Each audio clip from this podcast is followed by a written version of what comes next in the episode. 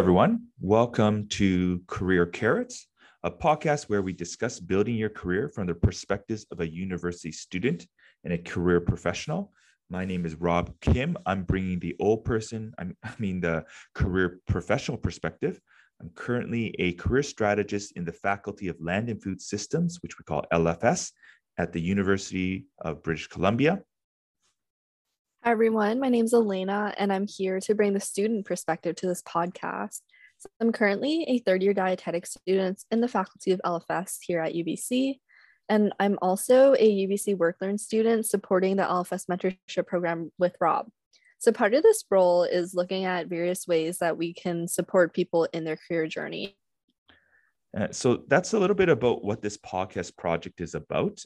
Poor Elena, I've said like she has to work with me and i said Let, let's try something a little bit different in ways that we can support students uh, journey and, and career and so we've never done a podcast but we're excited to share our stories our perspectives for the listeners to get some insight maybe or understanding of different approaches to building their own career uh, elena I know you're a huge like baker. You really love it. Uh, so, what have you been baking recently?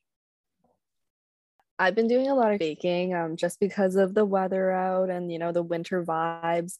So that's been a lot of cookies, using up some eggnog. Have you always been a like a baker? Yeah, I would say since I was like five, I used to bake with my mom a lot. I think we made a lot of chocolate chip cookies and we would always make them. And then we'd watch Food Network together. And so this really helped me to develop the love of food that I have today. Do you, do you think some of this baking maybe kind of influenced your career path at all? I think subconsciously it may have. I knew that I always really loved food and I loved helping others. And that was one of the main reasons that I went into dietetics. So I think it definitely did impact it a little bit. Um, but turning it over to you, Rob, I've seen you a lot in classes and I've seen some workshops that you've held. And I know that you're really good at seeing careers from different perspectives. And so I kind of had a little challenge for you today. Oh, challenge. Um, I was wondering how we can connect maybe the topic of baking to careers. Connecting baking to careers. Oh, that's a good one. Well, you know, actually, when when I think about baking, I, I think it's could potentially be a great metaphor for you know your career maybe i'll even ask you just put you on the spot here elena like if you think about baking as a metaphor how would you mm-hmm. use that maybe as a metaphor for some of the things you've been doing uh, with your career ooh hmm. i think one of the really big things about baking is it requires a lot of prep it's always easiest when you know what you're doing when you read through the recipe and then you set up all of your ingredients ahead of time, make sure that you have everything in place. And I think bringing that into dietetics, doing research and making sure that you know a little bit about the profession and just being able to prepare for that application. Yeah, I think that's a really nice analogy there. When I think about, um, you know, currently a lot of food nutrition health students are thinking about applying into dietetics. And i love that idea of preparation. So when i think about baking too it's like process you know like thinking about your mm. processes and you have a recipe. And uh, i think many of us we actually don't have a recipe for career like applying for jobs that sort of thing because it just kind of happens. And so I, it's not anyone's fault. It's like no one's teaching you through high school all the time. Like here are some steps that you can test out and try out. But where mm-hmm. i like this kind of metaphor is you know yeah what are what are what's your recipe to bake this application? And then you need to like anything you have to actually do it right? Mm-hmm. like you don't get to be a better baker from simply just watching food network right or watching your mom, you actually had to do the baking. And mm-hmm. from that, you learn stuff like, oh, interesting, you know, if I beat the eggs really hard, right? It's going to give me a different consistency, or like Yeah. it's going to be more fluffy for my uh, my cake or whatever it is, right? Or oh, room temperature ingredients. Well, I have to prepare in advance, knowing the Mhm. impact of temperature. So uh, I I really think about yeah, you know, what is your recipe, and recognizing that there is no perfect recipe. Yeah, I think that's a really good point that you bring up. Like, there's no recipe for picking a career goal. And, you know, with recipes and your baking, usually you have to follow it step by step. And it matters a lot how you carry out the recipe, how you're measuring the ingredients. But then with something like a dietetics application, there's so many different recipes per se that you could use to get to the same point. Yeah. Yeah. I mean, there's just chocolate chip cookie recipes. There's everyone has their own favorite uh, mix, and I think what I liked uh, what you're saying is early on as a baker, you have to follow a guide or a template or a recipe because you don't know a lot, and then only through baking more and more you start adapting or figuring out what recipe works for you Mhm. because also you have i mean i don't know what kind of chocolate chip cookie do you like i like i like a firm like almost like crust like on the outside but i want it to be like chewy and moist in the inside i don't Oh, like yeah. what type of chocolate chip person are you I kind of like that as well. Um, there's a bakery in New York that's really famous. I don't know if I can say the name on the podcast. well they're not gonna they're not gonna sponsor us so you can go ahead yeah they should sponsor us. they have amazing cookies. which which place Um, it's called Levain, and they're Oh. like massive cookies. During quarantine, everyone was trying to make them, and like there were so many copycat recipes out there. But those cookies are like huge, kind of gooey in the middle Mhm. they're almost scone like in a way but i think that just proves that there's so many different types of recipes and different um like pathways that you can take almost to get to the same outcome Yeah. I mean, actually, when you said that, it, it, it struck me. Look at all the people trying to replicate a unique recipe. So if you think Mm. about your application, I mean, why would you want to duplicate someone else's? You try, you're trying to be unique and stand out of the crowd. So part Yeah. of it is you're you're thinking about okay i want to adapt or figure out other people's recipes but to get it to a point where then you're presenting this unique story right like Mhm. this is my chocolate chip cookie right like and and if it's really good it's going to stand out for some different uh different ways or another way to think about it is sometimes it's knowing your audience right? Like you know maybe the dietetics and mission committee they like different types of cookies Mhm. than you know if you're applying to some industry. So i, you know that actually that metaphor works really really well. I mean that's a, a great choice there. Uh rob i just want to point out that you didn't even address my challenge. I don't know if you connected baking to careers you're right i kind of avoided it. I mean it's always easier when someone else answers uh, or, or takes up the challenge um, you know but in all seriousness actually one practice people can actually use for their careers is to use metaphors as a way to deal with uncertainty. Notice when we started talking about your experience with baking you actually were really quick to like start connecting it to your dietetics application and you know we know the research shows that you know when you we learn well when we actually use metaphors but many people that i work with uh, and in support in career conversations they always say like oh i'm not good at it when it's actually like we don't practice it a lot so i Mm. hope the listeners here can really just test out using metaphors even if they're bad like just keep on ideating using these metaphors and that can really help you sometimes when you're thinking about your career or uncertainty in your career. So not to overbeat the batter good one. Yeah i know sorry. Uh, would you be able to maybe share with the listeners maybe like three steps of your recipe for your dietetics application? Like what were three steps in there?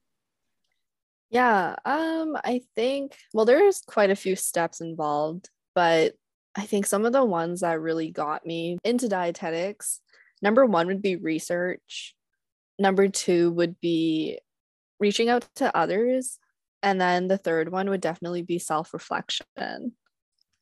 so the can I ask the follow up then? When you talk about research, can you be a bit more specific? Like what what did that actually look like? Like were you like just in the library reading or like watching YouTube videos? Like what was it? What did that look like for you? Um, I try to avoid the library actually, but I, I did a lot of I did a lot of research online, um, just looking up different different types of jobs that dietitians can do um, really researching into what they're doing in the clinical world and um, what are the options for private practice and how you would get there and the different challenges of each different sector of dietetics. So with yeah. the research part there, doing that research, thinking about again the baking metaphor, like how then what did that actually do for you though when you were writing your application?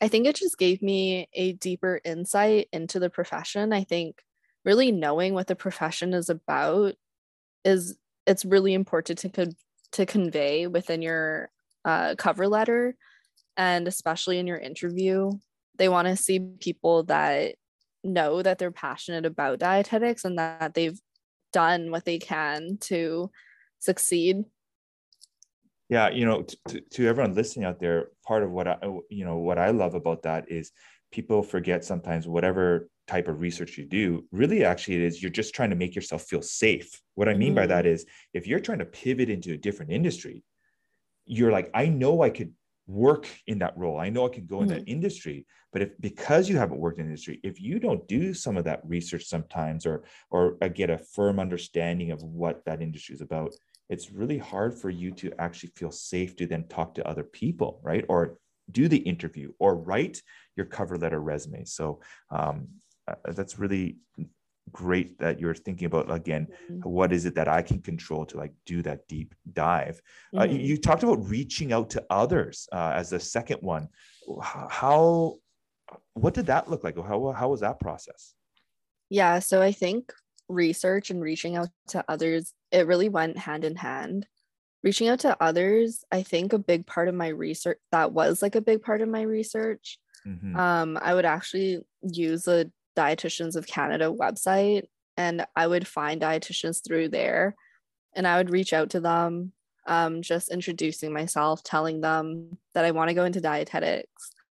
And I sorry, would usually sorry give, to interrupt. Did you just reach oh, out yeah. through email? Like yeah, through yeah. email. Okay. Um, the Dietitians of Canada has like a contact me form for oh. each dietitian. Okay. So I kind of created like a skeleton template and then I would um individualize it for mm-hmm. each dietitian. And then also reaching out to others included some of my friends that were already in the program. Um, I really utilized those relationships that I had built to ask them for tips and mm-hmm. to get help with uh, building my resume and cover letter. Um, I think I also saw you, uh, Rob, Me, yeah, for uh, resume and cover letter help so that was part of reaching out to others. So you know i'm hearing a lot of like you know self advocacy can i ask mm-hmm. like for someone like you know when i think about when i was your age which is you know decades decades ago uh, i mean i i well, i'd be too shy to do that. Like so how how can i ask some specific questions first of all like how many people did you reach out to do you think? Like just the email like the dietitian canada approximately. I know it was a while ago. Um well, I remember doing it in spurts. Like yeah, I, yeah. I would go insane at one point and mm-hmm. I would email like 10 dietitians in a day. Mm-hmm. And then I would cool off because usually yeah. I would either get a volunteer opportunity or I'd mm-hmm. um, get some Zoom calls with some of the dietitians. Mm-hmm. And then I think I did that about three times. And so about 30 so reach out. About 30, yeah. How many um, responded? Honestly a good majority of them do respond even if it's to say like no i don't have time yes. but then at least then they know your name yeah. and like if you know in the future if they need any help with anything they know that you're someone who advocated for themselves and mm-hmm. wanted to get um some knowledge or experience. And, and sorry uh, this i find this very fascinating. Like how many of those reach outs led to an actual conversation in, in retrospect? Um, I would say maybe one third or a little bit over. And of those one third, half of them I got volunteer opportunities out of. So for um, for the listeners there at home, if you're thinking mm-hmm. about, you know, one third, right? So 30 times like 0.33, you're talking about almost 10, right? Mm-hmm. And then about five of those led to um, actual experiences with mm-hmm. them, whether it's yeah. volunteering. Fascinating. Mm-hmm. Can I ask again though, like, how did you get the courage, or how did you? Because you're actually doing a very sophisticated level of networking, right? mm. Where it's almost like in, if you read about it, we would call this a coffee chat, informational yeah. interviews. Um, how how did you learn this, or how did you like? How did you know to do these sort of things? It's definitely not something that I had a lot of experience with, but I do know that dietetics is a very small sector and a lot of dietitians have been through really similar things and so naturally they know how it feels to be a student mm-hmm. and they're very willing to help and my dad always told me like when i was growing up like if you want something you have to ask for it because mm-hmm. the worst thing that someone can say is no and you just move on from there right but at least then you know and you um, gave yourself the opportunity to potentially get whatever it is that you're asking for. I mean, maybe we should just get your dad on this podcast. Like that, I, I, I hope the listeners really can hear that like real nugget there, right? Of if you want something, you know, you have to ask for it. And that's something I learned so late in my career. That goes that I think that's a great way to sum up self-advocacy, right? And I I know when people think about networking, I I thought about this all the time. Like, who am I to talk to this person? Who am I to bother? And uh, when really it's more like, yeah, test out. Like, you know, listen, you're testing out different templates. You did it in three bursts, and mm-hmm. then you're just like seeing who responds and and moving forward. I mean, when you think about this process, how's that Im- impacted you now in terms of your own networking skills? I, I'd like to hear a little bit more about that if you're okay with mm-hmm. that. I think it's made me a lot more comfortable with networking, even if it's not dietetics related or career related. It's made me a lot more comfortable with like if I want to get to know someone, sometimes you just have to put yourself out of that comfort zone um, and just see what happens. If you're okay to share, when you are hitting send at that moment, mm-hmm. so like, you know, you, you went through and you're like, yeah, I got good experiences, but back then when you hit send can you tell us exactly like what you were feeling at that moment i think it was a bit of fear that i was like overbearing. Like it's mm-hmm. almost like oh who is this student and who does she think she is to just like randomly try to contact me? But i think at the end of the day i had low expectations going into it. Mm-hmm. And it was kind it was almost in a way like a last resort. Like at that point i had run out of connections. I had run out of like dietitians that i had known and i was like i can't just like stay in a place where i'm okay with not really getting more experience or getting to know the field more so i think it was really just that motivation to um get more experience and to get to know more about the field. And at that point, I was just like, I don't really care who responds. If I get a response, that's like good enough for me. Yeah, it's yeah. it's a weird thing with networking. You know, a lot of us we start within our head, we want a job, right? So when we're reaching out, like, can you get me the job? But mm-hmm. you're right that it's it's a hard thing to not think about.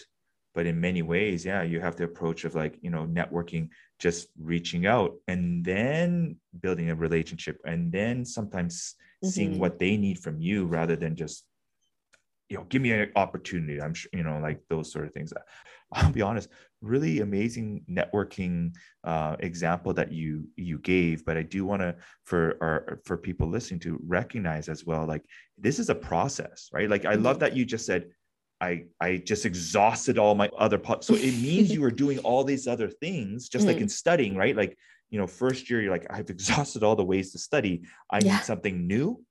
And i want people to recognize that again when we're sharing our stories here on the podcast there's was a process you're not hearing the process necessarily you're just hearing some of the results of that or we're mm-hmm. speeding at the process but mm-hmm. um, so i don't want someone to hear this and be like oh my goodness that's so beyond me it's more like okay what can i do to work towards uh, something similar and i'm amazed in a sense like that's a really sophisticated network. I don't think i've ever done that level uh, like oh, that. thank you.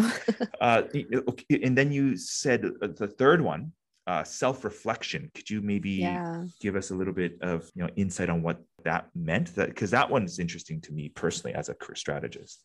Mm-hmm. um, well i am very prone to overthinking and i think i really had to just hone in to like what my strengths are and what I need to work on. And I think this really helped me with my decision of when to apply mm-hmm. because I could have applied the year previously to when I got in, but I decided not to apply just because I felt like I wasn't in a place where I was ready to be in such an intense program. Um, and even though I wanted to graduate earlier, it just didn't seem realistic for where I was and how I was feeling regarding even the profession itself and whether I was exactly what I wanted to do. So I think it's really important to just take some time to yourself and really think about the decision before making it um, because the application is a lot of work and it caused me a lot of stress. And so I think really just being able to self reflect and know that I'm in a place to put in a good application, that was very important to me. What did that self reflection look like? I think talking to people that you trust, mm. even people that are in the program, like how are you feeling at this point? Um, how much volunteering did you have? Also, just like thinking about what I need to work on or things that I can improve and how I can get there. Yeah, that's yeah. interesting. You know, I like that you brought up the self reflection and, uh, you know, to be honest, we didn't actually talk about your three steps. And to hear your three steps, you you actually like literally laid down these are three buckets that you are a great way to approach any career. Like you know mm-hmm. you're talking about research so there's different versions of that for us. Networking right? Reaching out to others. And the self the self reflection piece again, when I supporting alumni and students, I find it's one of the hardest things because most of us don't have a habit of, again, I will say explicitly reflecting, writing things out. You kind of touch upon your strengths, right? And mm-hmm. LFS 250, you actually do Clifton strengths where you right, get your yeah. five strengths, right? And so, um, but it is interesting that you needed to reflect in order to feel safe about yourself, right? Yeah. Confident in yourself, mm-hmm. which again, that means you're then able to access your prefrontal cortex to do the higher level thinking, rational thinking, right? That requires that you're required for application writing. Mm-hmm. And so um, that's a lot of you know wisdom already there where you set some boundaries for yourself because a lot of mm-hmm. us would mm-hmm. be like because the fact matters elena when did you actually know you wanted to get into go into dietetics it had actually been something that I had been thinking about for a really long time. Yeah. Like I came out of high school knowing that I wanted to do dietetics. Mm-hmm. Um, so I was one of the people that I literally went to UBC for dietetics. Yes. But I know that's definitely not always the case. And there's a lot of people who think about it later and they still yeah. get in. Yeah. So I think definitely not putting that pressure that like you have to know right away, like right in your first year. That's not true. No. Um, because I think there's always time. And dietetics, a lot of it is about transferable skills and being able to take what you've learned just from any of your experiences and um, transforming that into how that would help you in dietetics. Yeah. Yeah.